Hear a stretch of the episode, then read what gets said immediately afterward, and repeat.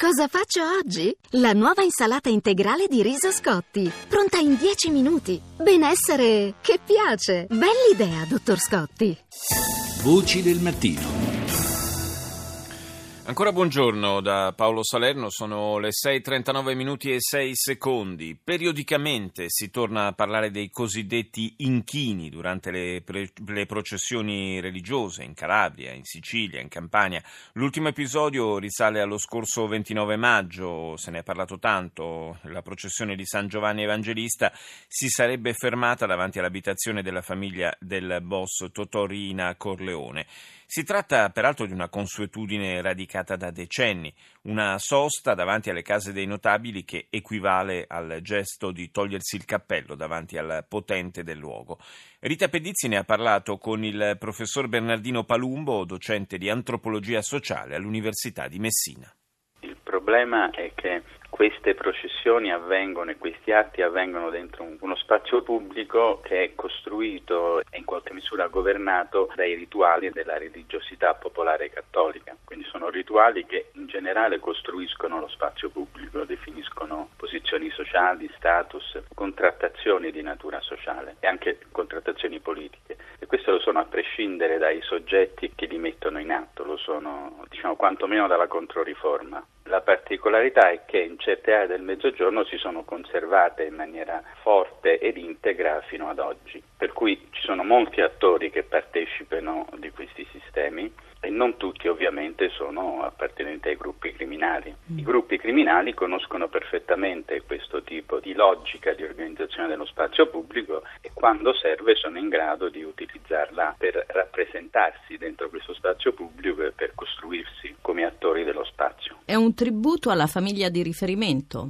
Non così meccanicamente. C'è una grammatica del rituale che funziona comunque, no? che funziona per la vecchina che vede la statua passare e piange, funziona per il politico locale, così come funziona per il mafioso che vuole esibire la sua presenza. In alcuni casi la processione o la statua può essere fermata ad omaggiare la famiglia o un personaggio e questo ha dei significati, ma questa forma di omaggio non veniva fatta e non viene fatta soltanto nei confronti di mafiosi. In passato veniva fatta nei confronti del barone del posto, per esempio, nell'Ottocento. È un modo per esibire il rispetto da parte di chi lo compie chi lo compie nei confronti della persona omaggiata e anche da parte della persona omaggiata per esibire in qualche misura un controllo sul meccanismo. Quando questa persona si muove o queste persone si muovono in ambiti criminali o mafiosi, i gesti acquistano significati specifici. Quindi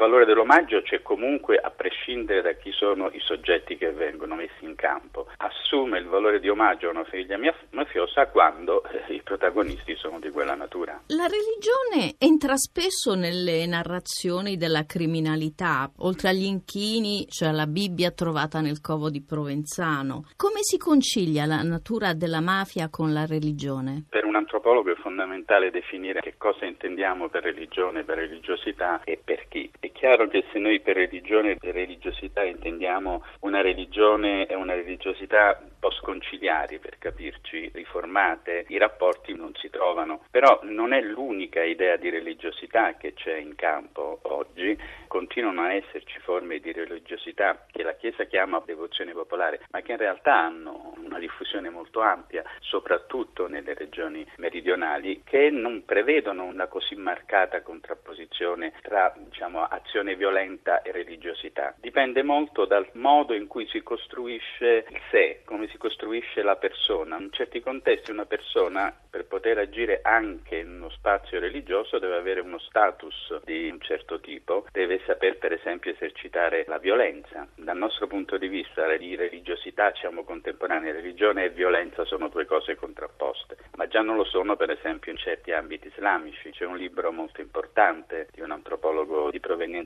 palestinese che Tala al-Assad che si interroga sulla genealogia della nostra idea di religione moderna e la contrappone ad altre genealogie. Ci sono contesti, tra cui alcuni contesti meridionali anche, in cui l'opposizione tra violenza e religione non è così marcata. Allora è possibile che qualcuno che esercita la violenza abbia un'idea di sé, rappresenti un'idea del sé che possa funzionare in un certo modo di praticare la religiosità pubblica. Che questa poi sia lontana dal modo in cui ufficialmente su certi piani la Chiesa Cattolica. Oggi intende la religione non c'è dubbio, ma anche all'interno della Chiesa Cattolica non è che ci sia un'unanimità su questo. Nelle pratiche sociali di vari personaggi anche interni alla Chiesa non c'è uniformità di vedute. Cioè, una cosa sono i padri che sono dietro la rivista Segno, che è una rivista antimafia importante di Palermo, e un'altra cosa sono sacerdoti che operano in certi contesti, che sono tutti post conciliari, ma insomma hanno idee diverse. Quindi i fenomeni sono complessi, stratificati e per cui ci può essere anche